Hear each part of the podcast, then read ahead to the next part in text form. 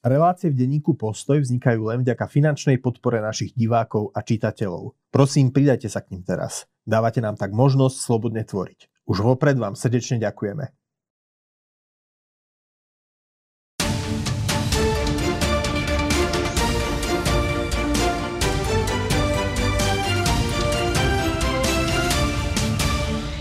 Milí priatelia, dovolte, aby som vás privítal pri ďalšom vydaní nášho diskusného špeciálu s Andrejom Žiarovským. Andrej, vítam aj teba, ahoj. Pravička, dobrý deň. Dnes e, sa nebudeme rozprávať o Ukrajine, budeme sa rozprávať o blízkovýchodnom konflikte. Predtým sa ťa ale spýtam, veľa sa hovorí teda, že ten útok Hamasu na Izrael, že k nemu došlo na výročie Jomkypurskej vojny, mne to v roku 1973.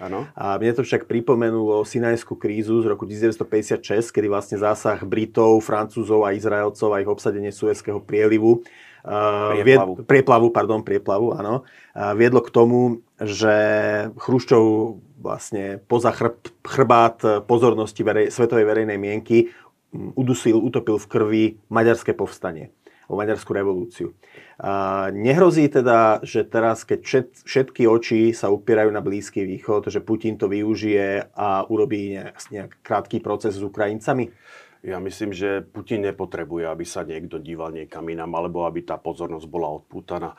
Keby mal tú možnosť a keby mal tie prostriedky k dispozícii, on by to urobil už dávno. Však zoberme si útok e, z februára 22 nebolo nič, čo by odputávalo nejakú tú pozornosť. Jednoducho urobil to akože priam ostentatívne. Takže z tohto pohľadu Putin nepotrebuje nejaké pomocné udalosti, ktoré by odputávali pozornosť. E, to skôr akože obava môže byť na strane tých Ukrajincov a oni to aj už ventilovali ako vo svojich tlačových vyhláseniach, že tá pozornosť Ameriky a Západu sa trošičku presunie k Izraelu a e, tá Ukrajina už nebude mať, by som povedal, tú výsadnú pozornosť a teraz nehovorím len o mediálnej pozornosti, hovorím najmä, čo sa týka logistickej, logistickej a e, metodickej povinnosti, alebo metodologickej povinnosti. E, logistickej. Pom- logistickej, logistickej a metodologickej pomoci pri vedení vojenských operácií.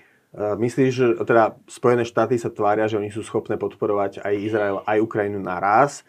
Na druhej strane je vôbec Izrael odkázaný na nejaké americké dodávky zbraní a munície v situácii, kedy vieme, že izraelská armáda je vysoko, dobre vyzbrojená, modern, moderná armáda? Uh, nie zďaleka do tej miery ako Ukrajina, ale určitá, uh, určitá pomoc a najmä pri dlhotrvajúcom konflikte by tam bola. Ono zase uh, nás učí práve tá história, tam je viacej paralel skutočne s tou prvou Jonkypurskou vojnou, keď toto, čo sa mm-hmm. deje teraz nazveme druhou Jonkypurskou vojnou, tam je tých paralel ďaleko, ďaleko viacej.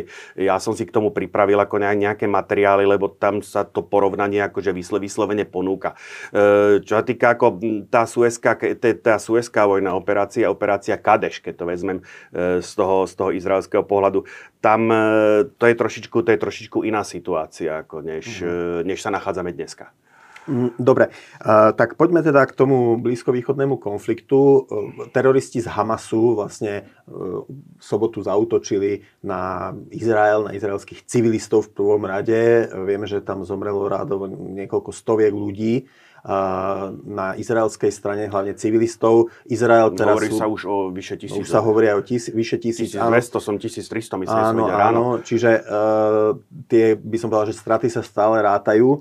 Na druhej strane Izrael slúbil, že vyloženie vymaže Hamas z povrchu zemského. To by uh, znamenalo prísľub nejakej operácie, pozemnej operácie v pásme Gaza, čo je vlastne vysoko urbanizovaný, zastávaný priestor, kde teda to budú mať ťažké nielen teda palestínčania a teda nehovorím o Hamase, ale aj civilné obyvateľstvo, ale že bude to mať ťažké v takom nejakom boji e, od domu k domu aj izraelská armáda. Tak najskôr sa ťa spýtam, že prečo všetci si kladú tú otázku, že prečo bol Izrael vlastne pristihnutý so stiahnutými nohavicami? Nepovedal by som, že so stiahnutými nohavicami. Ono, keď vidíš tá reakcia akože tej izraelskej armády je v podstate je, e, nechcem povedať štandardná, ale ako jednoducho tie mobilizačné plány, tie reaktičné plány, ako ono to všetko zapracovalo.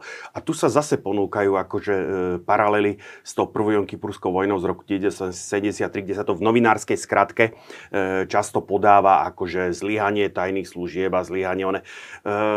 Mal... Treba povedať len, aby sme zopakovali pre diváka, teda, že v roku 1973 na židovský sviatok Jom Kippur vlastne využili zase susedia Izraelu, myslím, že to Egypt, Egypt a Sýria. Sýria. A uh, ono, mám, to, mám to rozpracované mm-hmm. ako zrovna v tej... Uh, napadli Izrael. Na, napadli Izrael a tiež býva, býva v tejto súvislosti izraelské vedenie obviňované z toho, že by som povedal zanedbalo, že sa nehalo prekvapiť a tak ďalej.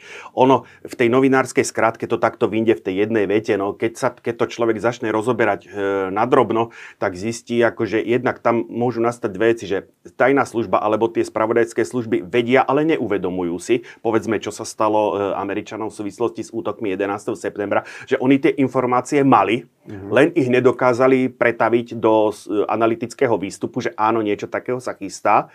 E, potom je situácia, že ani nevedeli, ani netušili, alebo ani si neuvedomili. A potom je situácia, že aj vedeli, aj si uvedomovali, ale z nejakých dôvodov nemohli zakročiť. A to sa povedzme stalo aj v tom roku 1973, kde e, David Elazar, náčelník generálneho štábu, ja ho ukážem neskôr, vyslovene navrhoval pol dňa pred e, začiatkom samotného útoku preventívny úder v štýle 6-dňovej vojny, operácia Moket. Uh, ale jednoducho Golda Meir uh, mu to ako vyslovene aj z Moše Dajanom mu to zatrhli z politických dôvodov. Jednoducho nebolo prípustné, aby tú vojnu začal uh, Izrael. Izrael. Golda Meirová bola premiérka, teraz je o nej ano. film v kinách, ano. aj o, vlastne o Jomky Pruskej vojne. Moše Dajan bol vlastne minister hrdina... obrany a hrdina 6-dňovej vojny. On bol archite- architekt práve toho útoku a na Izrael. Še- na... vojna, ktorú vlastne Izrael brutálne vyhral, ano. tak tá bola v roku 1967. 67. Takže ako to bol v podstate...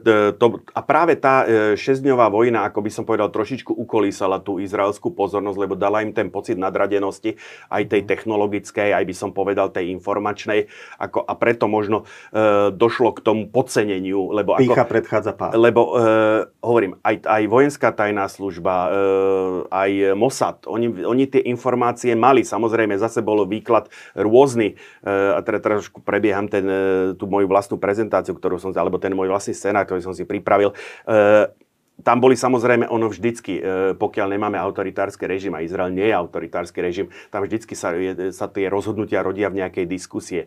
Jeden šéf tajnej služby, druhý šéf tajnej služby, minister obrany, náčelník generálneho štábu, premiérka. Akože, a raz jeden navrhoval e, akciu, druhý bol proti, potom zase opačne. Dva dní pred, dva dní pred samotným útokom v 73. E, byli na poplach e, tajnej služby, zastavil ich e, generál Elazar. O deň neskôr Elazar zmenil názor, navrhoval pre, o deň a pol neskôr, Elazar zmenil názor, zastavila ho Golda Meirova. Takže akože tam je to, akože toto skutočne není, by som povedal, na toto na binárna odpoveď, že kto jednoznačne zanedbal alebo niečo také. Samozrejme, potom sa vyvodzuje zodpovednosť, No a hodili to za golier chudákovi Elazarovi, ktorý ako úprimne povedal, aj keď si, a budeme si o tom hovoriť, v skutočnosti tá izraelská armáda v tom 73. podala úplne brilantný výkon. Ako to, je, to je mhm. jednoznačný záver. Tak, A teraz, keď to premietneme do toho dneška, takisto ešte ja budem veľmi opatrný v tých záveroch, kto čo zanedbal, lebo takisto nevieme, čo vedeli, nevieme, čo si uvedomovali a takisto aj z toho, ja si viem živo predstaviť, že aj z toho politického hľadiska bolo neprípustné, aby jednoducho nejak masívne zautočil, ten, zautočil Izrael na to pás pásmo Gazy. Mm. Aby on bol ten tvorca te, tej vojny. Čo možno, za, čo možno, alebo čo pravdepodobne a určite zaskočilo Izraelcov, bol ten rozsah. Ja som, um, dovolím si akože vysloviť takú hypotézu, že izraelské služby vedeli, že sa niečo chystá, len možno podcenili ten rozsah a tú invenciu uh, tých bojovníkov Hamasu pri tom prekonávaní toho plotu, keď to takto poviem, alebo pri prekonávaní tých, tých ženíných zábran ktoré delili územie Gazy od e, územia e, Hamasu, od územia Izraelu. A teraz je zaujímavá vec, že v podstate nepokoje sa v zásade fakt týkajú územia Gazy, kde vládne Hamas mm. a územie západného brehu, ktoré má pod kontrolou Fatah, máme informácie, aj na postoji sa to objavilo, je pokojné, akože tam sa v zásade nič nedeje. Ono dokonca e, veľmi dobrá analýza e, tiež vyšla na postoji ako práve tých politických, e, politických daností, že vo chvíli e, ten pokus skutočne prejsť do tej autonómie, možno k nejakej tej palestínskej štátnosti, fakticky si zarezala tá palestínska, tie palestínske elity si zarezali sami vo chvíli, keď v tej Gaze vyhral Hamas ktorý sa okamžite pustil e, do likvidácie protivníkov, a keď myslím likvidáciu, hovorím aj o fyzickej likvidácii. Na čož, iných palestinských iných politikov. Hej, hej. Na čož okamžite reagoval Fatah e, na západnom brehu, že jednoducho tým pádom ako ne, nepripustil opakovanie režimu, e, tohoto režimu, ktorý viedol k strate kontroly nad Gazou. Jednoducho tým pádom neboli žiadne voľby na západnom brehu, kde sa zase zabetonoval ako v moceckých pozíciách Fatah, ktorý ale predsa len o poznanie akože menej extrémnejší, keď to tak mhm. vezmeme pri porovnaní s tým Hamasom. No a potom ešte je tu tretí do partie, to je Hezbalah, ktorý ako zase kontroluje ako e, juh, juh Libanonu, keď to tak poviem. Uh-huh. Takže toto je tá paradigma. Oproti tej Jonkipurskej vojne, a keď to vezmem tu ten vývoj ako 56. akože Suez operácia, KD 67.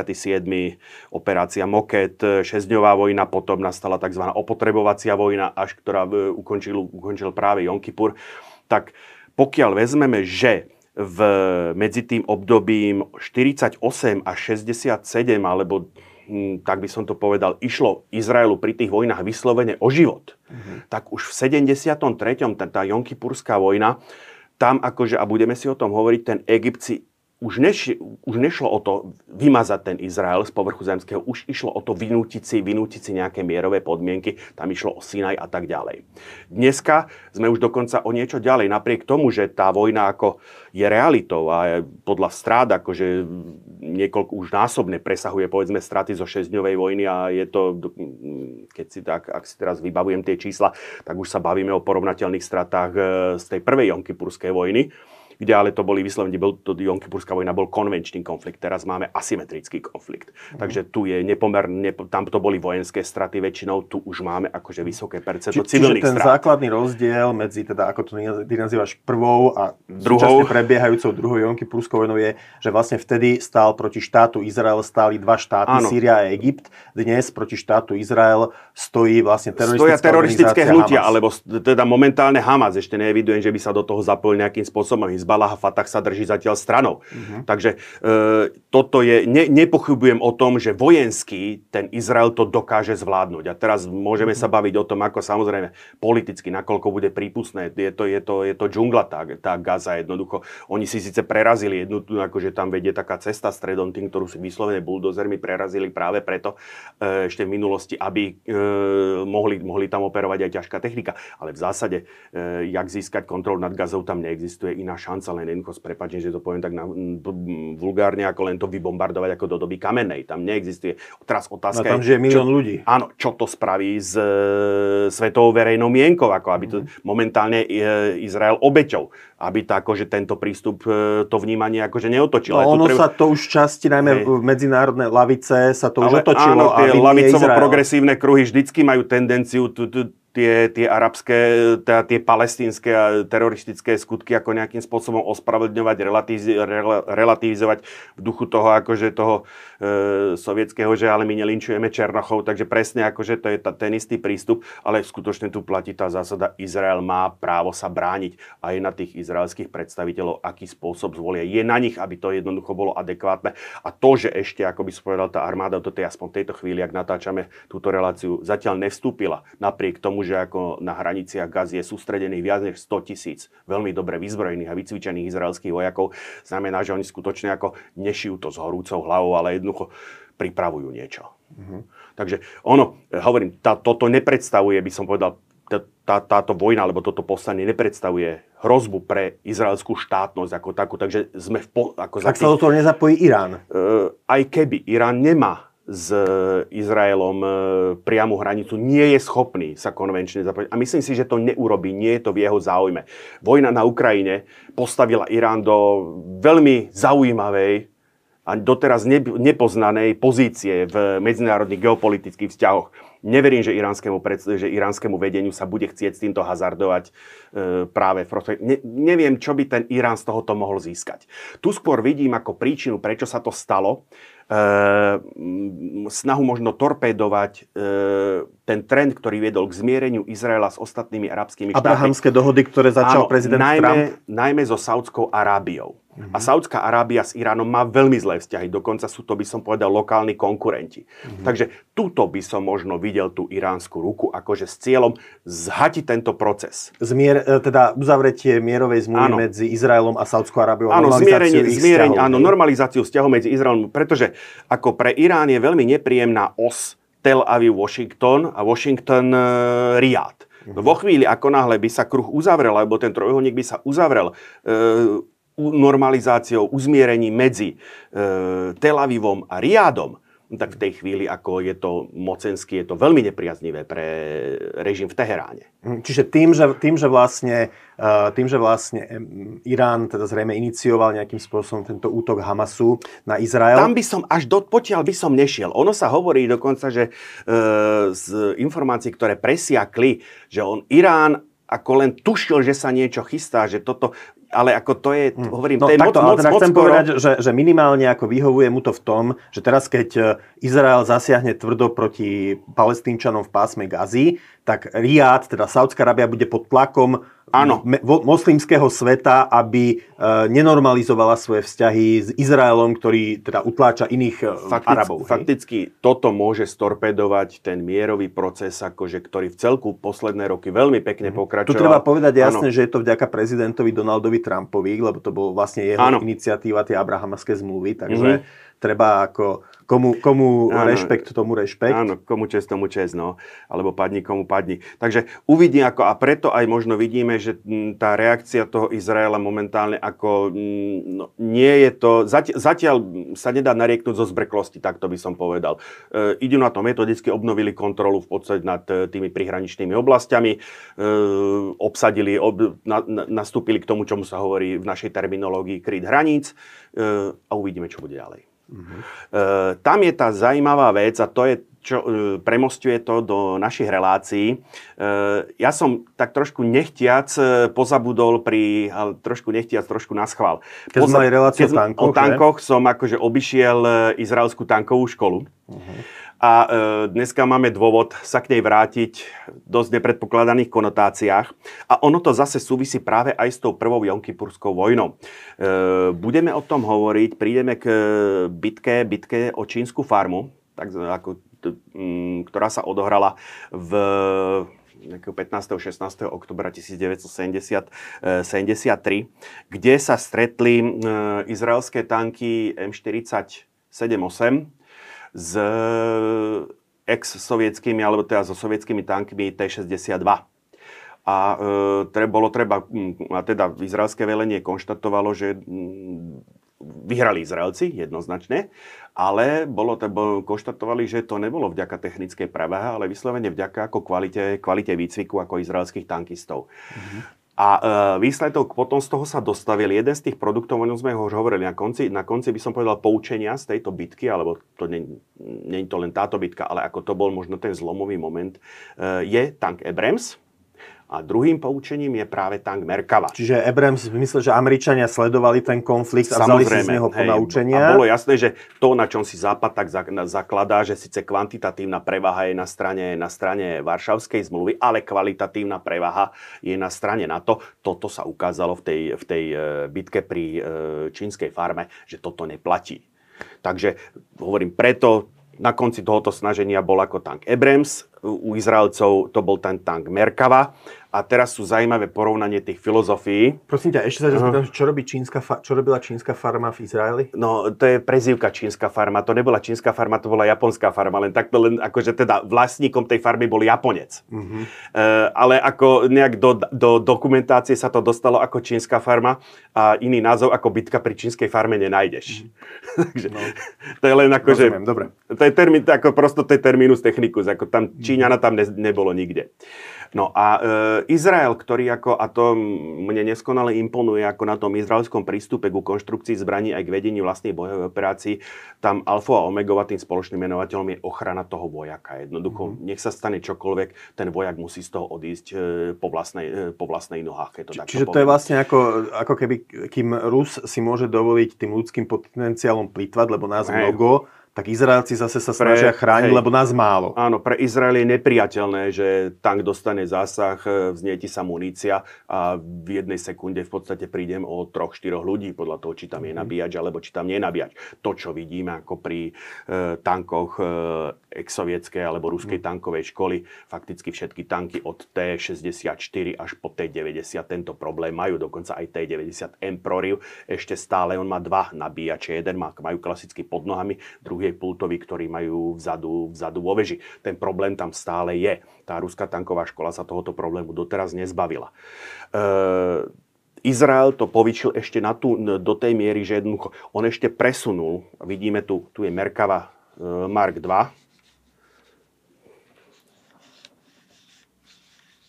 mm, nemá, počkať pomôžeme si. Tu je Merkava M2, on bol aj Čiže ľavý horný... Áno, ľavý, ľavý, horný, ľavý horný obrázok. E, najbližšiu Merkavu sa môže vidieť v Vojenskom múzeu v Lešanoch. Uh-huh.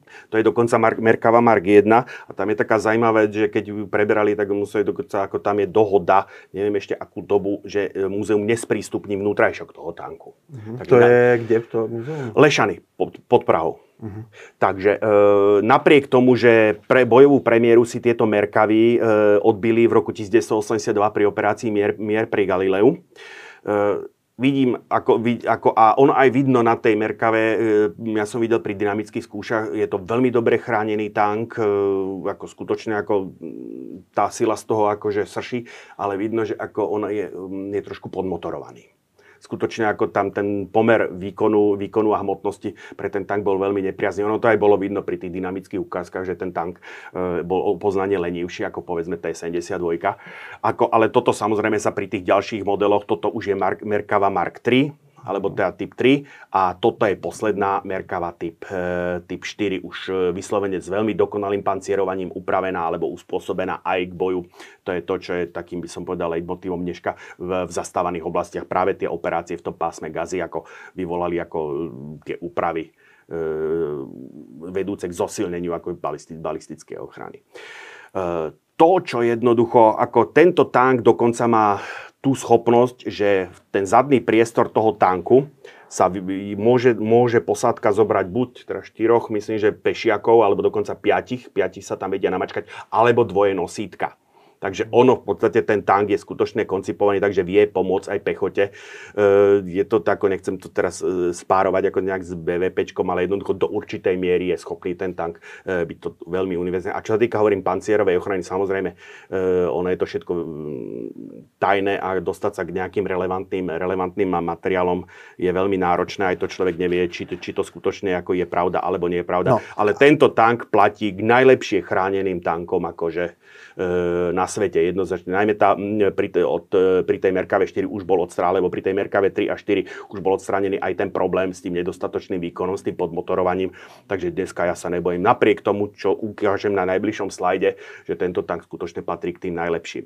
No a teda e, určite už na to čakajú naši diváci pod článkami, mm-hmm. už píšu, už, im, už teda sa im dymí spod klávesnice. No ale my sme videli po sobote že jednoducho horiacu Merkavu. Áno, Čiže tu je na obrázku. Nie je nezničiteľný. Hej, tu je na obrázku tak. Merkava pri tom, pri tom plote v Gaze Biela 3, e, bortové označenie. E, k čomu došlo? Videli sme, ako, jak, e, ako v podstate dron zhodil ako Dáňu, či už to bol nejaký molotov koktejl alebo niečo také a jednoducho e, ten tank, e, ten tank zahorel. Tu vidíme e, tento, tento, tento obrázok a tento obrázok zobrazuje ten istý tank v rôznych by som povedal, rôznych si to vidíme, horí palivo pod ním, dymí sa, dymí sa z, z predveže. Toto není bojový priestor posádky. Tá posádka, vidíme, nedymí sa zhlavne, to znamená ako ani s poklopou na veži, to znamená ten bojový priestor osádky ostal ochránený, tá posádka odišla po vlastných. Ono keď dokonca je v novinách aj záber zo zadu, zo zadnej strany toho tanku a jednoducho e, ten tank ako prakticky nejaví, nejaví nejaké známky, známky poškodenia tuto vľavo dole je obrázok z inej operácie a vidíš, aj jemu to horí presne na tom mieste, kde dostal, kde dostal e, zásah aj ten e, inkriminovaný tank, ja mu hovorím pracovne Biela 3. V čom je problém? Ako som povedal, ten tank má motor vpredu a e, pod, e, pod pancierom černým pod, pod glacis, v priestore medzi motorom a tým glacis, je taká veľmi komplikovane tvarovaná nádrž. A sanie, a toto je, ten, toto je tá slabinka, sanie, e, je, sanie vzduchu do motoru je tuto na, na, tomto, na tomto priestore pod vežou. Toto tu je prosím pekne hlaveň, keď uh-huh. je mhm. do prednej polohe. E, šofer sedí na ľavej strane zase v takom, takom výklenku pancierov, ako je chránený. No a práve stalo sa, že, ten, e, že či už to bol granát alebo molo, zápalný granát alebo molotov koktejl spadol práve do týchto oblastí a vidíš cez tieto žalúzie, ono to zase nie sú ako obyčajné žalúzie, vidíš, že to je hrubé, to je pancierové, ale je tam, sú, tam ako, sú tam štrbiny, ktorými má prúdiť vzduch motoru, či už na sanie alebo na chladenie. Výstup je potom e, výfukových plynov a výstup chladenia je potom tu na tejto strane, vidíš, že to je aj zadimené a jednoducho e, práve cez e, tieto žalúzie jednoducho e, tá horlavina zatiekla do motoru. Motor akože tam je mazivo, palivo a tak ďalej. Hovorím, nádrž je priamo medzi motorom a tým čelným pancierom. Tam došlo jednoducho k vznieteniu. Zrejme, zrejme pre mazivo, palivo, potom už to horelo raz na raz. Takže tank ako je, dá sa povedať, na, zrejme na odpis tejto chvíli, ako pred, tá predná časť bude kompletne vyhorená, ale ako hovorím, posadka odišla po vlastných. Je to zrejme ako, by som povedal, trošičku ako každý tank má svoju slabinu. Ak si pamätáš, keď sme hovorili o e, za, tankov západnej konštrukcie e, roku 1940, tanky Šar 1B, ktorými si nevedeli po okrem 88, okrem 8,8 flakov, si nevedeli s ním poradiť žiadny nemecký protitankový kanón. Ale on má na boku takisto e, žalúziu, žalúziu chladiča, a oni prišli na to, že jednoducho aj tým slabým kanónom, keď sa dobre trafia do tej žalúzie, jednoducho poškodia tomu tanku chladič a ten pán tank po pár kilometroch si zadrie motor. Takže e, aj tu podarilo sa ako militantom z Hamasu jednoducho objaviť, e, objaviť slabinu keď to takto poviem. Je to diskvalifikujúce pre tank ako Merkava ako taký? Mm, podľa mňa je to riešiteľné. Uh-huh. Oni, oni to jednoducho, ako tak sa, tak sa ten kryt tej žalúzie bude riešiť trošičku inak. On toto je, prizná sa to sanie e, a vstup, výstup chladičov je pre každý tank do určitej miery slabina. E, inak ten molotov koktail by nemal šancu akože ten dobre pancierovaný tank zničiť, Uh-huh. A to už bolo za druhej sezóny. Jednoducho ten odvážlivec, ktorý sa odváži priblížiť k tomu tanku a hodí ten molotov koktejl, ho musí hodiť tam práve, kde sú tie otvory pre sanie a pre chladenie. A toto bol dron. A toto, to toto bol dron jednoducho. A teraz, či už vedeli, že to spúšťajú na to správne miesto, alebo či je to šťastný zásah, to už v tejto chvíli si nedokáže povedať. Ale vzhľadom k tomu, že nie je to prvý prípad, ako hovorím, našiel som na internete minimálne ešte jednu fotku, ako práve vidím, že tie plamene šlahajú práve z toho miesta, e, z toho miesta, e, kde je to sanie E, vzduchu, tak ako keď som sa k tomu dostali a zrejme sa k tomu dostali aj Hizbalahov, teda Hamasovci. Uh-huh, uh-huh. Takže toto je jednoducho e, tá príčina. Hovorím, to neznamená, neznamená, že ten tank je teraz e, že je obsolentný, alebo že je, že jednoducho teraz objavila sa jeho slabina, ten tank je k ničomu. Toto podľa mňa akože konštruktory vedia vyriešiť. Toto nie, toto nie je by som povedal diskvalifikačný prvok. Keby to bol jediný problém, ktorý je s týmto spojený tankom, tak to by... Ako... No, ako sa dostali Izraelci z prvej jurskej vojny a ako sa dostanú z druhej?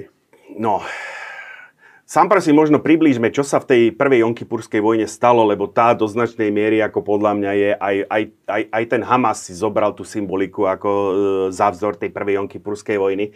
Takže keď si to vezmeme, čo sa, čo sa vlastne v tom októbri 1973 udialo. Tu vľavo, máme Anwar Sadat. Anwar Sadat, egyptský prezident, treba povedať e, generál, generál vzdušných síl. Napravo Hafiz Assad, e, zase sírsky prezident. A otec súčasného otec, Áno, otec, otec súčasného prezidenta. A medzi nimi Golda Meirová, mm-hmm izraelská železná dáma, tak rečeno, ktorá sa stala premiérkou už pomerne vo vysokom veku. Ona dokonca mala zdravotné problémy, bola onkologickou pacientkou mala dosť taký netradičný štýl vedenia, kabinet dosť často zasadal u nej v kuchyni, ale teda ukázala sa veľmi tvrdým protivníkom pre týchto, pre týchto dvoch pánov a treba povedať, z tohto konfliktu ako vyšla, vyšla víťazne napriek tomu, že potom v tých politických diskusiách a tak ďalej, alebo v hľadaní toho, toho zodpovedného popri tom Elazarovi častej, často podielu akože padlo, padlo aj na ňu. Takže e, ona bola v podstate aj ten okrem iného po Olympiáde v Mníchove, kto nariadil ako fyzickú likvidáciu atentátnikov, tiež bolo o tom natočených niekoľko Aha. filmov, minimálne jeden veľmi zdarili. Takže toto sú tí politickí aktéry. Bola to práve Golda Meyerová spolu s Moše Dajanom, ktorí, ako som už povedal, zatrhli e, Davidovi Elazarovi, náčelníkovi generálneho štábu, to je prosím tento pán v strede. Uh-huh ten preventívny útok. Takže to, že izraelská armáda nebola pripravená na útok 6. oktobra 1973, nie je pravda. Elazar by bol schopný urobiť preventívny útok okamžite. Nedostatkom. To, že zase došlo k, by som povedal, podceneniu intenzity toho útoku, lebo oni vedeli, že útok príde už minimálne tých posledných 24 hodín, ale e, a spoliehali doslova na, na, na tú hĺbkovú obranu, ktorú mali vybudovanú na Sinajskom, na Sinajskom e, polostrove a na Golana, lebo hovoríme, budeme hovoriť o dvoch boiskách. E, zaskočila ich tá sila a povedal by som tá invenčnosť toho, najmä toho egyptského, egyptského útoku. E, tu vľavo, keď už som začal s izraelskými generálmi, je Chaim Barlev, fakticky e, predchádza, e, v 63. bol minister obrany Moše Dajan, toto je jeho predchodca. E, ukazujem ho tu preto, lebo jeho meno nesie tá obranná línia na e, východnej strane Suezského, Suezského prieplavu. Tu treba povedať, tá obranná línia nemala útočníka zadržať, bola to signálna línia mala ako práve a svoj účel svojím spôsobom, e, svojím Teraz, spôsobom aby, splnila. Aby sa v tom orientoval divák, tak my musíme povedať, že po 6-dňovej vojne vlastne Izrael zabral Hej. Sinajský polostrov. Mám na ďalších slajdoch, mám mapu, uh-huh. takže ako v danom momente po tej 6-dňovej vojny, e, vojne skutočne ten Izrael e, posunul svoje hranice výrazne za, na západ, kontroloval územie až po e, východný breh Suezského prieplavu a zase na Golanských výšinách, takže na severe kontroloval celé Golanské, celé Golanské výšiny až v čítane e, vrchu, vrchu Hermon e, na, na severe. Takže e, toto je, hovorím, e, Chaim Barlev, tento pán vpravo, e, nemám tu Moše Dajana, ten je notoricky známy, to tento vpravo, toho neuhádneš, to je, to je veliteľ izraelského tankového zboru, Izrael, generál Izrael Tal. Mm-hmm. Fakticky jeho, jeho mm, jeho vojska, jeho, jeho muži, najmä generál Adan a generál Sharon, Eh, jednoducho rozhodli, ako by som povedal, povedal túto vojnu a dokázali ten spočiatku nepriaznivý výsledok zvrátiť. Poviem ako. Na druhej strane stáli, eh, stáli títo traja. Eh, Izra- Marshal Ahmed Ali, Ismail Ali, v strede? Áno, nie, nie, nie. Či naľavo, naľavo, naľavo, hej, zľava idem. Minister obrany, náčelník generálneho štábu Said El Shazli, a e, náčelník operačného oddelenia, neskôr nástupca e, Aliho na poste ministra obrany, e, generál Abdel, Abdel Gamasi. A teda to sú egyptiania? To sú egyptiania. E, Izraelcom by bolo o mnoho ťažšie, keby sa tento vľavo, maršal Ali, Ismail Ali neplietol týmto dvom pod nohy. Architektami toho útoku, operácia Badr sa to volá, e, boli práve Šazli a Gamasi. Uh-huh. A výsledkom bolo toto. Jednoducho tu vidíme, ako tu východ, tu, to, toto je tá východná strana si, e, Suezského prieplavu, kde Izraelci navršili obrovský plieskový val a každých, teraz už presne neviem koľko kilometrov, bol zosilnený, bolo, bolo, bolo zosilnené, ako že bol stanovisko opevnené, ale ako úprimne povedané priamy útok, e, to ani nebola ambícia, aby to, aby to, to malo skutočne pozorovať a hlásiť. Mm-hmm. No, e, Egyptiania a práve to je tá, akože to, to podcenilo, to zaskočilo tých Izraelcov, tá invenčnosť. E, velenie po, počítalo s tým, že tým, že tým e, izraelské velenie počítalo s tým, že tým Egyptianom bude trvať niekoľko dní, kým sa prepasírujú cez, e, by som povedal, ten vysoký, vysoký pieskový val z ktorého samozrejme ako to dávalo e, Izraelcom ako výškovú výhodu a oni zatiaľ prisunú ako by som zálohy cez, e, cez, Sinajský, cez Sinajský polostrov. E, vďaka vysokotlakým, poviem pravdu, e, pomohli si úplne triviálne e, hasickou technikou egyptiania. Jednoducho vy, vy doslova vystriekali priechody v tomto vale prúdmi vody. Ako ten, ten, prosto ten piesok tej, tým hasickým striekačkám, keď to takto poviem, samozrejme oni ako si ich špeciálne upravili, jednoducho neodkopávali to, netuno, prosto oni to splavili. Uh-huh. A ten vidím, ak, ak, akú, akú prietrž, ako sa podarilo, ako v tom, ich, oni boli niekoľko, tých mostov bolo takýchto pontónových tri. Vidíme, že... Pontónový most cez Suezky cez Suezky prieplav? prieplav. Tak, ako ho vidíš, toto je, Izrael, toto je egyptský prístup. Mm-hmm. Tie autá idú naspäť, idú na egyptskú stranu, vidíš, že sú prázdne. Ako mm-hmm. Jednoducho ten most je vždycky ako, e, sa robí, jeden je tým smerom, druhý je tým, aby sa nezrážali na tom moste. To už je potom, to sú potom už otázka logistiky. Vidíš, klasicky by som povedal, e, východný spôsob robenia pontónových mostov alebo ruský ako jednoducho podporné člny, ktoré držia, držia ten, most, mm-hmm. ten most na mieste. Takže toto jednoducho bol ten moment, ktorý ako Izraelcov prekvapil. Výsledkom bolo, a tu, ma, tu sme prosím ako v tých prvých dňoch, e, dá sa povedať do toho 10. do toho 10. októbra, Egyptiania nemali ambíciu dobiť celý Izrael. To je ten podstatný rozdiel. E, už opotrebovacia vojna v tých rokoch pred Jonkypurskou vojnou ukázala, že Izraelci majú jeden veľký problém. A to sú e, sovietské protilietadlové rakety S-125 Neva kde za celý čas ani s americkou pomocou sa nenašiel, by som povedal, S-75 Dvinalomeno Volchov. Tam sa našli spôsoby, ako to zarušiť, ako s nimi nejakým spôsobom aj na tie nevy. Do toho roku 1973 ten spôsob nenašli. Takže Egyptiania vychádzali jednoducho z premisy, rozmiestnili protilietadlové batérie, najmä hovorím postavené práve na raketách S-125 na tes, za, za e, západným brehom prieplavu a jednoducho vojska postúpili len potiaľ, pokiaľ sa ocitali pod ochranným dážnikom eh, práve týchto protilietadlových, protilietadlových rakiet. Cieľom Egypta bolo čo? Dobiť naspäť e, Sinajský polostrov? Zabe- e, získať tieto pozície, upevniť sa v nich a v podstate následne si, ako by som povedal, prinútiť Izrael e, na diplomatickom poli ústupkom. Nebolo to zle vymyslené, treba mm. povedať. A keď si vezmeme do dôsledku, ono to aj zafungovalo. Napriek tomu, že vojensky to vypálilo trošičku ináč, než si egyptiania ako predstavovali. A e, na, ten, systém mobilizačný, prípravy a tak ďalej, ako v tej izraelskej armáde skutočne zafungoval. Paralelne sa veci diali na Golanských výšinách, uh-huh. kde e, tu je, ako keď vidíme... si teda povedzme, Golanské výšiny oddelujú Izrael, Izrael od Sýrie. od Sýriu. To je tu hore. Keď vidíme, toto je celková mapa situácie ako v oblasti Izraela a Sinajského, e, Sinajského e, polostrova. Táto svetlá farba, to je samotný Izrael. E, táto taká tá tmavšia, taká dookrova, je farba, ktorú, e, to je územie, ktoré obsadil Izrael po 6-dňovej vojne, to znamená západný breh Jordánu, e, Golanskej výšiny a najmä celý ušiel mi kurzor, celý Sinajský, celý Sinajský polostrov. Pásmo Gazy sme ešte zabudli. Pásmo Gazy je toto, tuto. Áno. Pásmo Gazy je tu. Tu je troš, tu je územie také, také do Karmínova, to je práve územie, ktoré sa podarilo e, egyptianom dočasne, dočasne obsadiť v tých prvých dňoch tej Jonkipurskej vojny. Izraelci zareagovali okamžite, mobilizačný systém zafungoval, ale e, paradoxne lepšia situácia bola lepšia, to je relatívne. E, z, toho, z, toho, z, tej, z tej oblasti mm, e, tých golandských výšin paradoxne hrozil, hrozilo Izraelu v prvom momente väčšie nebezpečenstvo, pretože, e, pretože jednoducho e, tu nebola žiadna buferná zóna, akože tu na Sinajskom polostrove, keby už bolo veľmi zle, tak ten Izrael vedel vymieňať e, územie za čas. Ono no, sa to javí ako... Nie je to, tak, nie je to tak, že tie golánske výšiny samotné tvoria hradbu, z ktorej potom...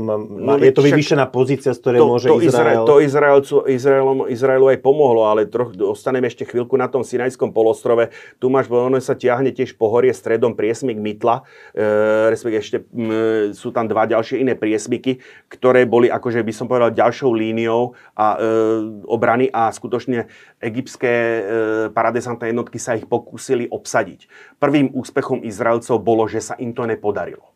Tým pádom e, nič nebránilo prísunu, prísunu posil na, do, na Sinajské boisko. E, medzi tým e, tá situácia na Golanských výšinách bola v niečom lepšia, v niečom horšia. V lepšom bola to, že skutočne akože tam tí Izraelci bol, mali vyvýšené pozície. Horšom bola to, že tam sa, ned, tam sa nedal vymieňať to územie, to územie za čas a ambíciou Sýrie bolo skutočne ako pre, obsadiť ako to územie vlastného Izraela.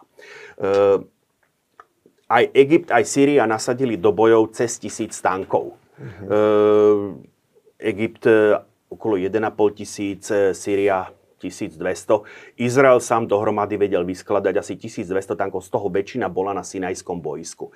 Čiže 2 ku 1 preváha Sýria a Egypta. Kvantitatívne. Ale teraz e, objav, prejavil sa obrovská sila, by som povedal, a tá výhoda izraelského mobilizačného systému. To e, izraelské tankové posádky cvičia spolu. To znamená, to ono sa to neskladá na poslednú chvíľu. Na, no, presne pri mobilizačnom, pri m, mobilizačnej výzve tie posádky, ako by som povedal, zídu sa tí, tí vojaci pri jednom tanku a sú mhm. zohratí spolu s cvičení. E, paradoxne, izraelský tankový zbor, a to je zásluha práve Izrael, generála Izraela Tala, sa paradoxne učil z nemeckej Panzerwaffe. E, boj v noci, e, napriek tomu, že vybavenie infračervenými prostriedkami akože bolo lepšie paradoxne na, izraelskej, na egyptskej strane, to vychádzalo zo sovietskej, zase zo sovietských vybavení, kde e, tie tanky, tam vidno, majú pri hlavni ten reflektor s infračerveným prísvitom. Strelba na, strelba na veľkú vzdialenosť to bola práve doména, akože trafiť prvý, streliť prvý a trafiť prvým zásahom. To bol leitmotiv izraelského výcviku. A prejavilo sa tam, a práve sa to prejavilo v tom hornatom prostredí tých golánskych výšin, to, čo som hovoril pri tých rozdieloch západnej a sovietskej tankovej školy. Rozdiel veľkosti námeru e, ka, tankového kanóna, kde ten, e, kde ten, kde ten sovietský tank, či už T-55 alebo T-62, bol schopný ísť do depresie len pár stupňov, nejaké v reáli nejaké 3 stupne, kdežto ten izraelský, či už to bol Centurion alebo e, M47, N40, teda Centurion v izraelskej úprave Šotkal, bol schopný ísť e, až do minus 10 stupňov. Akože, a tá Merkava takisto, ona si ako, mhm. tam je snaha zachovať si ako ten rozsah. On to vidno aj na tom Abramse nádherne, ktorý akože, alebo Leoparde, kde oni si zachovajú ďaleko ten väčší rozsah toho námeru. Takže toto sa prejavilo aj v tých Golanách kde trošku paradoxne, a zase to izraelské vedenie ako keby išlo proti poučkám, ako tie, keď si pamätáme poučenie z druhej svetovej vojny z roku 1940, na čom, na čom skrachovali Francúzi. Na rozdiel od Nemcov nasadzovali tanky po malých jednotkách. Tá, Nemci ich nasadili po celých divíziách. Izraelci tu urobili presný opak ako im chodili tie mobilizačné posádky, vysielali tie tanky do boja často po, ne, aj po jednom niekedy sa stalo a jednotí veliteľi ich okamžite brali, nasadzovali na pozície. A práve tam sa prejavil ten rozdiel, lebo oni útočili z výšky, tým pádom využili naplno tú depresiu tých tankov, tá depresie v zmysle sklopenie hlavne, kde ten tank vyšiel na hrebeň, našiel si cieľ, vypálil, stiahol sa dozadu, povrstevníci sa presunú na iné pozíciu. Takto dokázali, ako fakticky útočili dve divízie, dá sa povedať, e, e, rôznia sa čísla jednoducho, ale fakticky ako jedna z tých divízií, ako keby stratila bojaschopnosť. Izraelci dokázali tak poničiť, by som povedal, bojaschopnosť, bojaschopnosť. Sírsky, tam sa udáva, že oni stratili snad 600 tankov tam. Uh-huh. Proti a, a, tie straty na izraelskej strane samozrejme boli, ale boli, to bolo asi 1 ku 10, teraz nech nepreháňam. Takže tu sa podarilo akože zastaviť e, ten útok na tam, Hej, áno, pre, ako bolo niekoľko dielčích bytie. Chvíľku to vyzeralo akože skutočne vážne, lebo ako hovorím, to ťažisko akože mm, bolo bojov na tom Sinajskom, e, Sinajskom polostrove. Zhruba v tom istom čase, keď sa, keď sa e, na severnom boisku e, tam e, generál, generál veliacim dôstojníkov na, na Golanských výšinách bol generál Eitan, e, podarilo zastaviť e, ten sírsky útok, tak e, v, tak e, Izraelcom sa práve, že Izraelci zažili najväčší neúspech na Sinajskom boisku. Sústredili ako svoj, svoj tankový zbor ako, e, a, minim, a dvomi, dvomi divíziami sa chystali zautočiť ako na, na e, treba povedať, dobre pripravených a dobre zakopaných egyptianov a trošičku zlyhala vojenská rozviedka v tomto smere, zle určila postavenie Izraelcov, zle určila postavenie egyptianov a, a Izraelci udreli do prázdna. Výsledok bol jednoducho, že jedna kompletná brigáda pochorov, e, sa balila pozdĺž, e, pozdĺž e, egyptských obranných línií. Jednoducho zle odhadli to, tú pozíciu, tú obrannú pozíciu a samozrejme egyptiania to patrične využili. A tam sa prvýkrát akože prejavili tie rakety Malutka, ktoré sme brali ako po dróte riadené rakety ešte prvej generácie. A tí Izraelci tam mali akože obrovské straty. Tak akože na tých Golanoch sa im podarilo skutočne tie straty štáty držať ako vo veľkom nepomere cudzie vlastné, tak e, na tom, e, na tom boisku Sinajsku, v tomto, v tom to 10. okolo 10. oktobra, tam v tej bitke akože stratili asi stovku tankov ako behom jedného dňa. Takže vidíme, že vlastne Izrael musel bojovať na dvoch frontoch. Áno. Všimol som si, že vlastne Jordánsko zostalo bokom Jong. E, oni vojny? poslali, poslali konting, aj Irak dokonca poslal nejaký kontingent, neviem, či dokonca aj Marokánci tam nejak poslali, ako, ako niečo bojovalo u Egyptianov, ale ako tu nemá zmysel hovoriť o nikom inom, len o, e, len o z hľadiska vojenského. Ako to je potom Lebo politická Jordán, otázka. Ako Jordán Áno. E, teda uh-huh. má dosť dlhú hranicu s Izraelom, Hej. Jordánsko, teda že, že čo, prečo vlastne Jordán Jordánsko eh, nevyužilo, nevpadlo na pre, západný breh. Pre šest, v 67. to pre Jordánsko skončilo takým debaklom, že král Hussein to už druhýkrát nemienil riskovať. Takto by som to povedal. Eh, čo sa týka, no, eh, ten vývoj na tom golanskom bojsku nepriaznivo v, sírsky, prospe, ne, v sírsky neprospech zase vstúpil do politiky a prezident Assad naliehavo žiadal prezidenta Sadata o pomoc. Ako a samozrejme um, nebolo inej pomoci, alebo teda z politického hľadiska sa mu nedalo vyhovieť, tak prezident Sadat nariadil, aby jednoducho egyptská armáda zautočila z tej svojej zabezpečenej línie, aby vyšla spod tej ochrany e, tých protilietadlových rakiet napriek tomu, že generál Šazlí akože kladol húževnatý odpor. Hovorí, že to skončí zle. No a mal svetú pravdu. Ono to skutočne skončilo zle. Pretože Izraelci sa veľmi poučili, Izraelci sa poučili z toho neúspechu, skonsolidovali svoje sily. V dňoch 13. a 14. oktobra došlo k tomu, čomu sa hovorí bitka v údolí Slz. A jednoducho tam ten, Izrael, ten egyptský útok bol na brutálku zastavený divíziou generála Adana. Ako sú známe fotky akože zničených izraelských aj e, egyptských tankov, kde doslova sú oni vzdialené na hlaveň od seba. Takže v tejto bitke akože sa podarilo ako, e, tých egyptianov ako skutočne zastaviť. Následne v dňoch 15. 16. októbra sa začal pripravovať izraelský protiútok, kde e, a tu je zase otázka pripravenosti, nepripravenosti. Izraelci boli pripravení a vedome boli pripra- sa pripravovali na to, že bude treba prekročiť Suezký prieplav mesiace, nie roky dopredu. To znamená, mali pripravený veľký pontónový most, ukážem ho na obrázku, ktorý, myslím, že 9, 9 tankov e, dovlieklo ako k tomu prieplavu položili, za, zasunuli ho na vodu a vďaka tomu, ako oni mohli ako prejsť. Lenže tomu ešte predchádzala, predchádzala skutočne bitka, kde e, jednotky generála Adana a generála Šarona si jednoducho e, od e, Tasy smerom k, na líniu dotyku hore bola druhá egyptská armáda, dole bola tretia egyptská armáda. Tá línia dotyku išla niekde tu, ale fakticky ako tabulkovo iš papierovo išla tu na mapách, ale v skutočnosti ako toto bolo najhoršie územie, najhoršie bránené územie. Tentokrát tá izraelská vojenská rozviedka zapracovala perfektne a ten útok generála Adana, ktorý otvoril tú cestu, smeroval práve, práve na to najslabšie miesto a tu dovliekli akože skutočne ten, ten, ten e, niekoľko sto metrov dlhý, dlhý pontón, to ani nebol pontónový most, ja ukážem na obrázku, tam došlo k situácii, že hovoríme asi 9 tankov, 4 na každej strane, jeden kvázi vzadu, ktorý to mal brzdiť. V jednu chvíľu tá súprava schádzala z Duny a jednoducho ten most, ktorý bol na takých, na takých valcoch, ktoré zároveň fungovali ako plaváky, sa jednoducho rozbehol. Všetky tanky zablokovali pásy a napriek tomu ten mod, to, to celé tá, to, tá celá sústava sa jednoducho valila dopredu, tak mm, dosť ťažko ako si to predstaviť, ako to vyzeralo 9 tankov so zablokovanými pásmi. Napokon to teda ubrzdili, treba povedať, a ten pontónový most položili a vyzeralo to takto.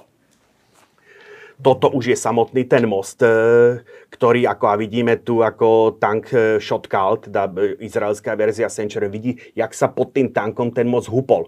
Tu vidno, tie valce, pod ktorých, po ktorých sa to valilo po tej púšti mm-hmm. a z ktoré zároveň fungovali ako plaváky.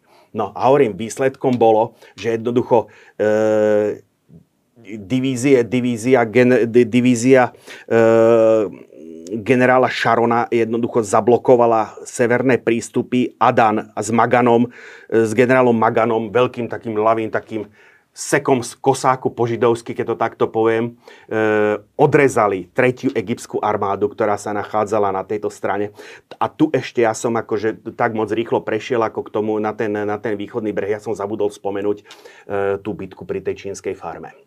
Tá sa odhrala prosím pekne tu a to bol pokus 25. brigády egyptskej armády odrezať e, ten prúd, ten, ten útočný prúd vedený jednotkami generála Adana a proti nemu sa ako postavila ako izraelská brigáda tam bol, došlo k tomu súboju tých tankov T-62 versus M48. Mm, to bolo na Sinaji. To bolo, to bolo na Sinaji, to bolo prosím pekne v týchto, v týchto priestoroch. Tu sa odohrala mm. tá bitka. To bol ten, jeden z tých kľúčových momentov, kedy bolo jasné, že e, tí egyptiania jednoducho nedokážu zabrániť e, Izraelcom aby preniesli tie bojové aktivity, tú bojovú silu, aby ju naprojektovali na ten, na ten e, západný breh toho Suezského prílivu a došlo k odrezaniu, odrezaniu 3. egyptskej armády. E, ne, moderné armády vo chvíli, keď nemajú zásobovanie priebehu pár hodín, možno dní, sa stanú nemobilnými v púšti to, kde je tá spotreba pohonných mod enormná a vzdialenosti sú pomerne Určite veľké. aj vody. A, takisto aj vody. Jednoducho ako v tom okamihu ani tá druhá armáda keďže tým, že tá, tá, pri tom útoku tá egyptská armáda vyšla spod toho dážnika ochranného, tak aj tá druhá armáda v bitke, v bitke pri, e, medzi, e, medzi Rumani a Kantarov, jednoducho tam došlo k výrazne akože poničeniu ich, e, ich bojového potenciálu. Nebola tá druhá armáda, nebola schopná pomôcť tej tretej armáde. E, následne nasledoval, ako vo chvíli, keď bolo zabezpečené Sinajské boisko, nasledoval protiútok na Golanách a v priebehu pár dní okolo 21. E, októbra už e, bol v priamom ohrození Damašk, sírske hlavné mesto. Treba povedať, že paralelne s týmto, čo ja som tu teraz hovoril, prebiehal intenzívny letecký most – zo Sovietskeho zväzu v prospech Egypta a Sýrie a zo Spojených štátov v prospech, v prospech Spojených štátov amerických. V prospech Izraela. E, v prospech Izraela, zo Spojených štátov amerických prospech Izraela. Teraz je zaujímavé to porovnanie. E, Sovietský zväz dodal, e, vykonal asi dvakrát toľko letov ako, Izrael, ako z US Air Force. Uh-huh. Ale vo finále Američania dodali 20, viac než 22,5 tisíca tón vojenského materiálu munície proti cirka 15 tisícom tón, čo dostali arabskí spojenci e, zo, sovietské, zo sovietského zväzu. Tam sa prejavila tá, tá sila, tá kapacita toho amerického strategického dopravného letectva. Keď o, o, pomlčím ešte o takom fakte, že tí Američania to vozili asi na 4 krát dlhšiu vzdialenosť. E, fakticky oni museli väčšinu tých letov, niečo sa vozilo z Nemecka, ale ako väčšina z toho e, išla až zo Spojených štátov, zo Spojených štátov, alebo teda často išla zo Spojených štátov amerických, takže tá vzdialenosť, hovorím, bola asi 4 krát dlhšia. Ameri- Američania nalietali asi 4,5 až 5 krát viac ako, ako Sovieti. Napriek tomu, že e, Sovieti vykonali tých letov viacej. Ale ako samozrejme Galaxia a podobne, tie lietadla e, boli, väč- boli ako mm, kapa- kapacitne. No takže teda... skončilo to tým jednoducho ako že e, vo chvíli, keď bol ohrozený Damašk, tak ako sovietský zväz akože sa už do toho vložil, pretože napriek tomu, že predtým došlo k roztržke s Egyptom, oni boli dokonca vypovedaní poradcovia v jednu chvíľu sovietsky, nemohol pripustiť porážku svojich ešte stále papierových spojencov e, arabských, tak sa jednoducho do toho vložila diplomácia. Myslím, že 24 23. bolo akože vyhlásené prvé prímerie, ale ako tam to bolo na niekoľko krát, pretože tie boje ešte pokračovali 27. myslím definitívne zavládol, zavládol pokoj zbraní. Vojensky to dopadlo pre ten Egypt a pre Sýriu už totálne akože nie je dobre. Lenže treba povedať, že táto vojna bola, ako by som povedal, úderom na psychiku akože izraelského obyvateľstva, izraelského vedenia. Že Izraelci si to zobrali ako Pirhovo víťazstvo? Bo, ako z politického hľadiska to bolo Pirhovo víťazstvo, pretože hovorím, potom bolo ako vyšetrovanie, ako sa k tomu mohlo stať a tak ďalej. Samozrejme, ono potom už keď sa do toho premietnú aj, tie, aj ten tlak médií a tak ďalej, ktoré to vždycky akože zhrnú do jedného, do jedného výkričného, e, by som povedal, titulku akože a požiadavky na odstúpenie, takže odniesol to generál Elazar, tak trošku sa to zosypalo potom aj na Goldu Meyerovu. E, výsledkom bola taká, bolo také menšie zemetrasenie na izraelskej politickej scéne. Ale napokon z toho predsa len vzýšlo niečo dobré a to niečo boli dohody s Camp Davidu kde fakticky došlo e, medzi Sadatom a e, teda medzi Egyptom a Izraelom došlo k pod patronátom Spojených štátov amerických, kde aj ten Egypt si s definitívnou platnosťou uvedomil, že ak niekto môže usporiadať tie vzťahy takto na tom Blízkom východe, nebude to sovietský zväz, budú to Spojené štáty americké, však Camp David je letné sídlo amerických prezidentov, tak ako došlo k tým dohodám, pri ktorých e, jednoducho Egypt uznal Izrael vzájomne a tak ďalej. Dokonca došlo, došlo k tomu, že e, vzájomným návštevám vrcholných predstaviteľov Henry Kissinger sa do toho veľmi, veľmi intenzívne ložil. Ostatne Henry Kissinger bol veľmi aktívny aj pri e, podpore spoj, e, Izraela zo strany, zo strany Spojených štátov. Tam Henry Kissinger, Henry Kissingerovi sa prisudzuje ten, e, ten, mm, ten pojem kivadlová diplomácia. Uh-huh. To znamená ako fakticky diplomácia v lietadle, keď prilietal z jedného mesta do druhého, ako robil sprostredkovateľa. Ale výsledkom bolo prvé uznanie Izraela zo stranu zo strany e, arabského štátu. Samozrejme, následne na tom, alebo spolu s tým Izrael e, Sinaj postúpil alebo vrátil Egyptu. Takže z politického hľadiska ten Egypt získal to, čo chcel. Ale Egypt hľadiska... získal naspäť Sinaj a Izrael získal mier od Egypta. Izrael získal mier a v podstate odvtedy akože vidíme, že medzi Egyptom a Izraelom ako skutočne panujú korektné vzťahy. Tuto sa dokonca, ja som zachytil, že egyptská rozviedka varovala Izraelsku Áno. niekoľko dní dozadu teraz hovorím, to je ešte moc zavčasov, aby sme zistili, čo, čo vlastne to komu povedal, čo zanedbal, čo ako, hovorím, lebo tá analytika, ako to už post factum, preto ako keď historici robia ako analýzu toho, čo sa udialo keď sa nie sú v časovom strese, vedia, ako to dopadlo. Tie závery akože sa potom niekedy javia nepochopiteľné, prečo a ako konali tí ľudia, ktorí konali v tom reálnom čase a s tým penzom vedomostí, ktoré danom. Takže ja som veľmi opatrný pri odsudkoch dneska, ja, že kto ja čo zanedbal ja len, a kto čo urobil. Ja len teda, ako by som ťa doplnil, že tá, tie politické dôsledky Omkypurskej vojny boli značné v tom zmysle, že vlastne arabské štáty uh, prišli s tým ropným embargom, že to, áno, to, to áno. je tvoja zase ďalšia parketa áno, energetika. moja energetika, áno. A teraz vlastne v západnej Európe a v Amerike sa v dôsledku toho zrazu začala, začali objavovať šory na benzínkach, že? Áno, áno. Ale a... ono to zase netrvalo dlho, treba povedať. Mm-hmm. Ono to, to, ale ako výsledkom je samozrejme zase Európa si z toho vzala svoje ponaučenie a e, tam sa niekde začala, tam tu, tu, tie dnešné Green Dealy a tak ďalej môžeme hľadať až niekde do, do, do týchto čias. A tam aj bol problém v 70. rokoch s vysokou infláciou, ktorý sa vtedy ako prejavil. Áno, no tam sa, tam sa to zbehlo. Tam musíme zobrať viacero aspektov, akože koniec Bretton Woodského systému, ktorý končil ausgerechnet de jure v 71. de facto 73. Takže e, tamto potom, akože samozrejme, akože odchod od toho, od toho naviazania doláru na zlato, kde fakticky prestávalo sa, prestávalo sa tá, ten e, svetový menový systém, ktorý bol zavesený na tom doláre, sa, nechce povedať, postavil na hlavu, ale ako logicky, akože m, vyskočenie tej inflácie po, po, po rozpojení toho doláru s tým zlatom bol tak trošku, nechcem povedať logický dôsledok, ale akože veľmi, by som povedal, to zahúpalo s tými európskymi ekonomikami. Zase proti tomu e, ten sovietský zväz, ktorý išiel tou kontinuálnou svojou cestou toho, e, toho plánovaného hospodárstva, ale zase na druhej strane tých nekonverti, nekonvertibilných mien, tak mohol vykazovať takú, by som povedal, takú falošnú stabilitu. My, druhej, my, my čo si pamätáme, socializmu si to pamätáme. No, tak vie, to že to ak to tak poviem, že vlastne 70. roky boli takým posledným obdobím expanzie. Sovietskeho zväzu a potom Tam do toho prišli ešte, 80. roky. A keď a už to musíme do toho vietnamskú vojnu, uvedomme si, že zrovna v tomto čase, ako e, Amerika zažívala svoj najhorší, svoj najhorší čas, ako e, v 70. V 72. vyprata, akože sa stiahli z Vietnamu za pár, za, doslova za pár mesiacov na to, keď už to takto poviem, ako ono to bolo asi dva roky, sa zrútil, sa, Južný, sa zrútil Vietnam. Južný Vietnam, takže zrovna, to sme v 73. Mm-hmm. Takže ako toto, toto bolo pre, a to je aj odpoveď na otázku, či tie Spojené štáty zvládnu ako dva konflikty, alebo nezvládnu dva konflikty. Vidíme, že ako tá americká diplomácia, ako samozrejme dneska pozeráme Kissinger, ako, ktorý ako dokázal, ja tomu hovorím, žonglovať s tými desiatimi loptičkami, loptičkami naraz, ale niekde práve tu sa zrodilo práve v tomto období, toho by som povedal najväčšieho amerického poníženia po tej vietnamskej vojny, sa zrodilo to víťazstvo v tej, e, v tej vojne studenej, kde si tí Američania paradoxne uvedomili tie svoje limity aj v tej technickej, už som hovoril o Abramsoch a podobne, ale aj v tej, aj v tej by som povedal, diplomatickej kde ako jednoducho by som povedal... Z ponížení 70 áno, rokov vyplynul dopyt hej, po novom lídrovi a v 80. roku prišiel Reagan. Ronald, Re- Ronald Reagan, ktorý áno, zvrátil. Ešte tam však trend. potom ešte vieme, že potom prišlo poníženie v Iráne a tak ďalej. Áno, ako, takže ono, a to bolo ešte teraz hej, za Jimmyho Cartera to bolo za Jimmy, To bolo na záver, akože mm, vlády... Iránska revolúcia. Áno, pres, takže ako tí demokrati si to skutočne akože by som povedal, nechcem povedať vyžrali, ale ako dostali toho kalichu akože hodne. No a potom ako prišiel, potom prišlo to obdobie Ronalda Reagana, kde jednoducho došlo aj ku konsolidácii tých vnútorných, tých vnútorných pomerov, čož po tej aké, afére Watergate, po tej sérii tých porážok vo Vietname, v Iráne jednoducho bolo nevyhnutné.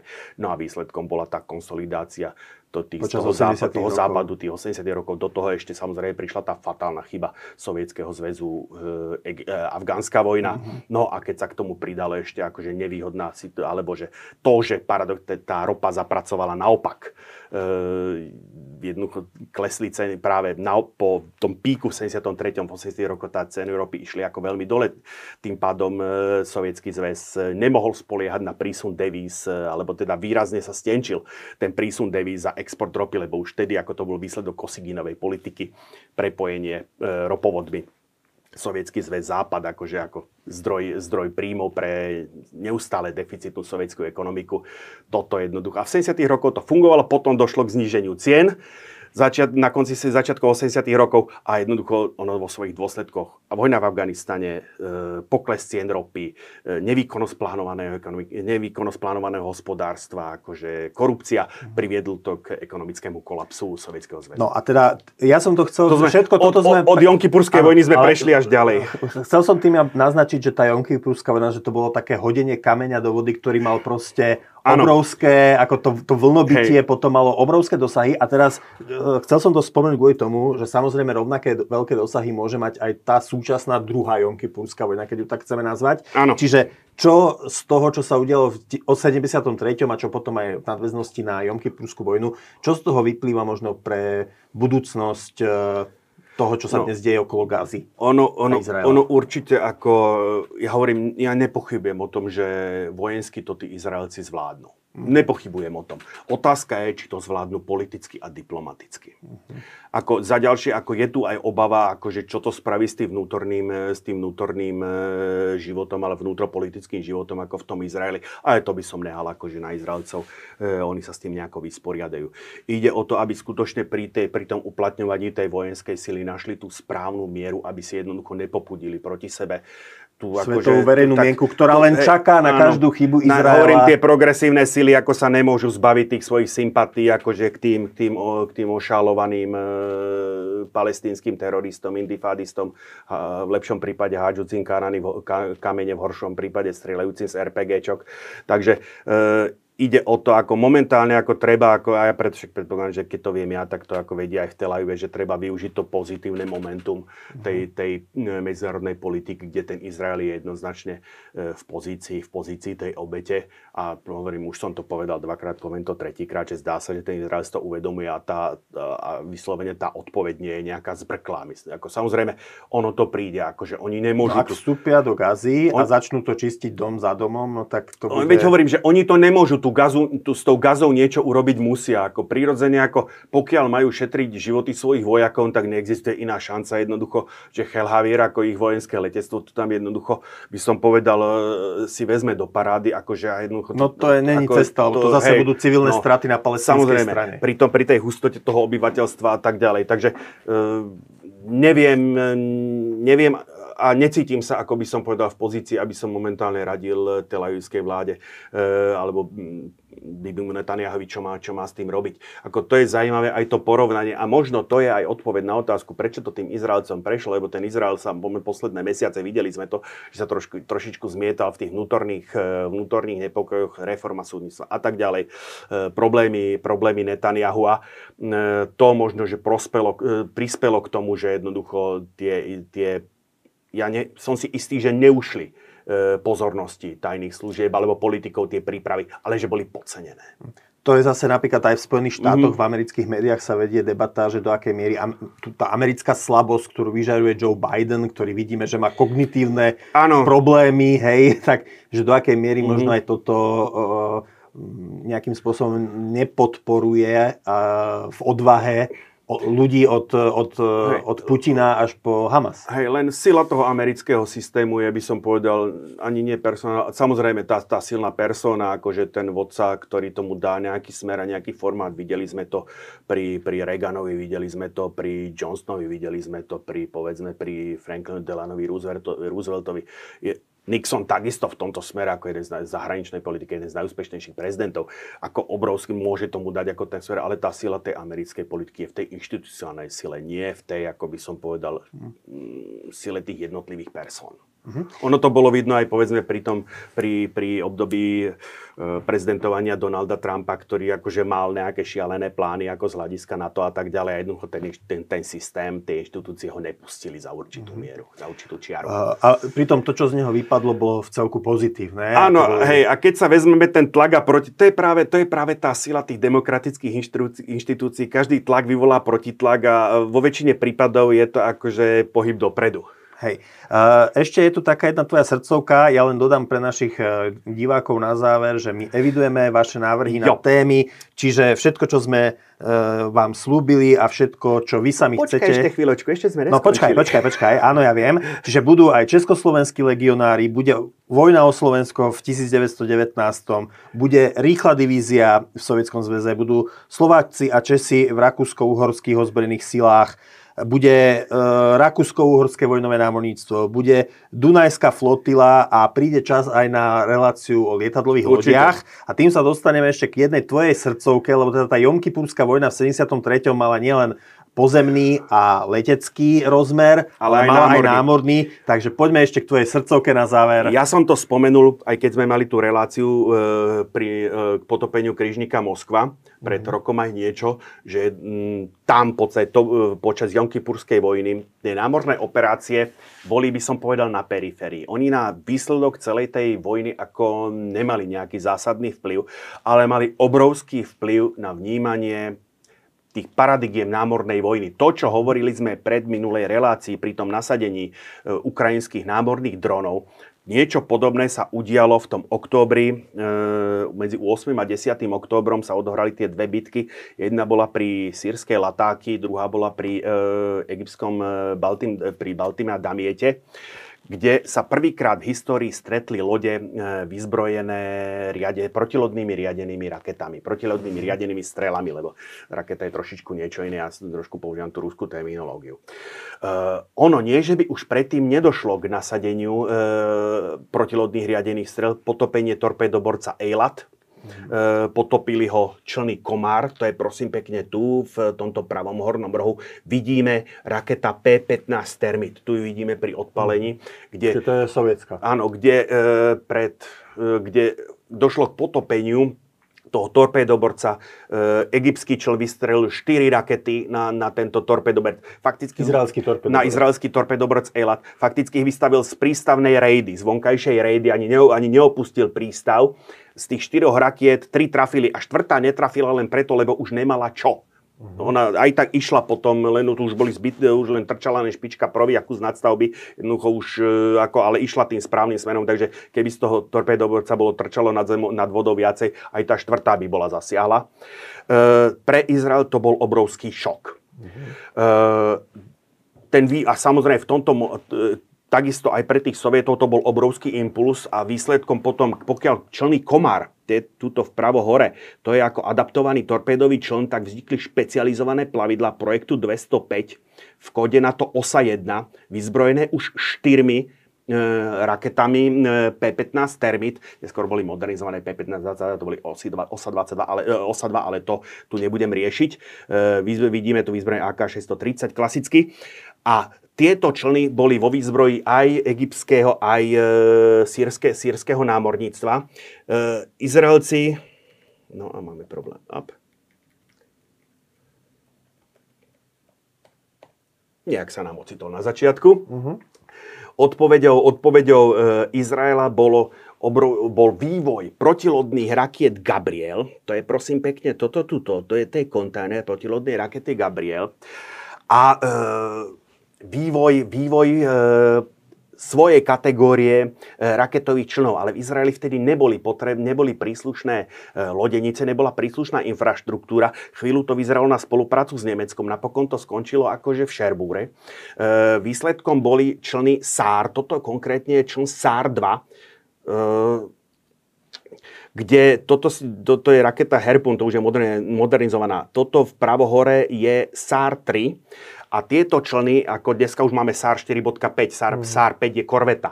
A tieto člny v tej bitka, v bitke pri Lataky a pri Baltým Damiete doslova do písmena sfúkli, akože e, vymazali egyptské aj sírske e, člny na hladine. Na počty to bolo približne vždycky jednak jednej, možno v jednej e, mierna prevaha bola na strane Izraelcov. O čo ide? Tá raketa P-15 má dolet 70 kilometrov. Uh-huh. Izraelci nedokázali vyvinúť tak, raketu s takýmto doletom. Ten Gabriel má horko ťažko 40 km. Ale čo Izraelci dokázali je, vyvinuli prostriedky rušenia. Ukázalo sa, že tá raketa P-15, termín v, v kóde na to Styx, je slabo odolná voči rušeniu paradoxne využili proti tomu, e, využili také zariadenie, ktoré sa dalo kúpiť v každom, v každom obchode námorných potrieb, e, operácia bytov z druhej svetovej vojny, rozhadzovanie dipolových mm. odrážačov. E, pre, používa, je to úprava pre kvázi stroskotancov na mori, keď sú upozorniť na seba proti e, záchrannú loď, tak vystrelí ako, ako, ako keď konfety vyprskneš. Oni to, Izraelci to upravili a jednoducho naladili to tak, že to vedelo zarušiť radar tých e, rakiet e, P-15 e, Termit. Takisto vyvinuli ako už potom pre blízku ochranu lodi vyslovene nafázovanie sa na, lebo, na radar tých rakiet P-15 a jednoducho výsledok bol, že a ten priebeh tých bitiek bol ako rovnaký aj v jednom aj v druhom prípade.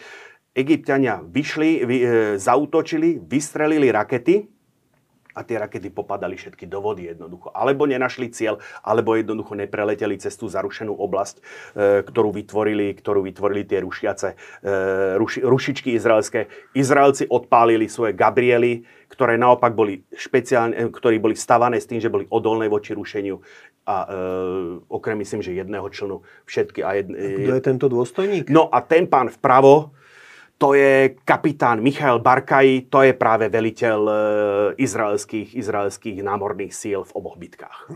Ešte sa ťa spýtam, keďže teda tento aspekt rakiet a mhm. protirakiet zohral úlohu aj pri tom samotnom útoku Hamasu. Hamas sa pokusil raketami vystrelovanými z mhm. pásma mm-hmm. Gazy preťažiť Iron Dome, teda Áno. E, ocel, Čo sa mu čiastočne podarilo. Izraela. Chcel by si ešte niečo, lebo určite, by, určite sa na to budú pýtať um, diváci, uh, Iron ano. Dome, chceš niečo o tom povedať? Takto. Izrael hovorí, že vystrelených bolo 2000, 2,5 tisíca rakiet, 2200, 2500. Uh, Hamas hovorí, že vystrelil 5000 rakiet. Izraelci zároveň hovoria, že účinnosť ich systému bola okolo 90%. Mm-hmm. No ale aj tak bavíme sa tým pádom, že cez ten Iron Dome preniklo 250 rakiet. Mm-hmm. Takže toto, to sú čísla, ku ktorých sa mi po, po, podarilo sa nejakým spôsobom akože dopracovať. Nie je aj problém to, že palestínčania vlastne využívajú pomerne lacné strely kdežto Iron Dome vlastne operuje, že to je veľmi drahý systém, veľmi nákladný, uh, oper, vytvorený s americkou pomocou, ak sa Áno, nemýlim. samozrejme, ale ako to hovorí, to je základy ako Izra- e, tá izraelská technologické know-how. Samozrejme, tá raketa, tie rakety vystrelované systémom Iron Dome sú násobne drahšie, ako v podstate to sú, by som povedal, tak nechcem povedať podomácky vyrobené, lebo akože ten Hamas si skutočne vytvoril akože v tomto smere priemyselné odvetvie, ktoré vie vyrábať, by som povedal, také tie lokalizované e, deriváty raketom raketou Grad. Uh-huh. To, to, čo sme tu mali pri relácii o salových raketometoch. Ja som sa dokonca dostal e, do e, takým obrázkom, oni to vyslovene stavajú na pick-upy Uh-huh. Akože fakt, že to vyzerá ako ten raketomet BN-21, 21 v malom. Ešte dokonca je tam aj tá drážka, ktorá spôsobí ako to zatočenie, to iniciačné uh-huh. zatočenie tej rakety, kým naberie tú rýchlosť a kým zapracuje ako krydelková stabilizácia. Takže v tomto smere akože mm, ten Hamas e, je do značnej miery aj sebestačný, dá sa takto povedať, pri výrobe a vie vyrobiť kvantá týchto rakiet. Uh-huh. Takže áno a tým pádom samozrejme je to ako veľmi náročné pre, e, pre tých Izraelcov, lebo musia investovať násobne väčšie prostriedky do obrane proti týmto vyslovene lacným, nechcem povedať na kolene, na kolene urobeným raketám, ktoré sú, ako som povedal, derivátmi e, ex-ruských gradov. Je Iron Dome niečo, čo by mohlo pomôcť aj na Ukrajine, alebo je to proste technológia, ktorú si Izraelci nepustia. Ja si myslím, že toto je technológia, ktorú, si, ktorú akože určite e, budú si, možno nie celú, ale ako by som povedal, toto je ich doména. Ako, a je to, priznám sa, je to šité vyslovene akože na ich potreby, na ich požiadavky.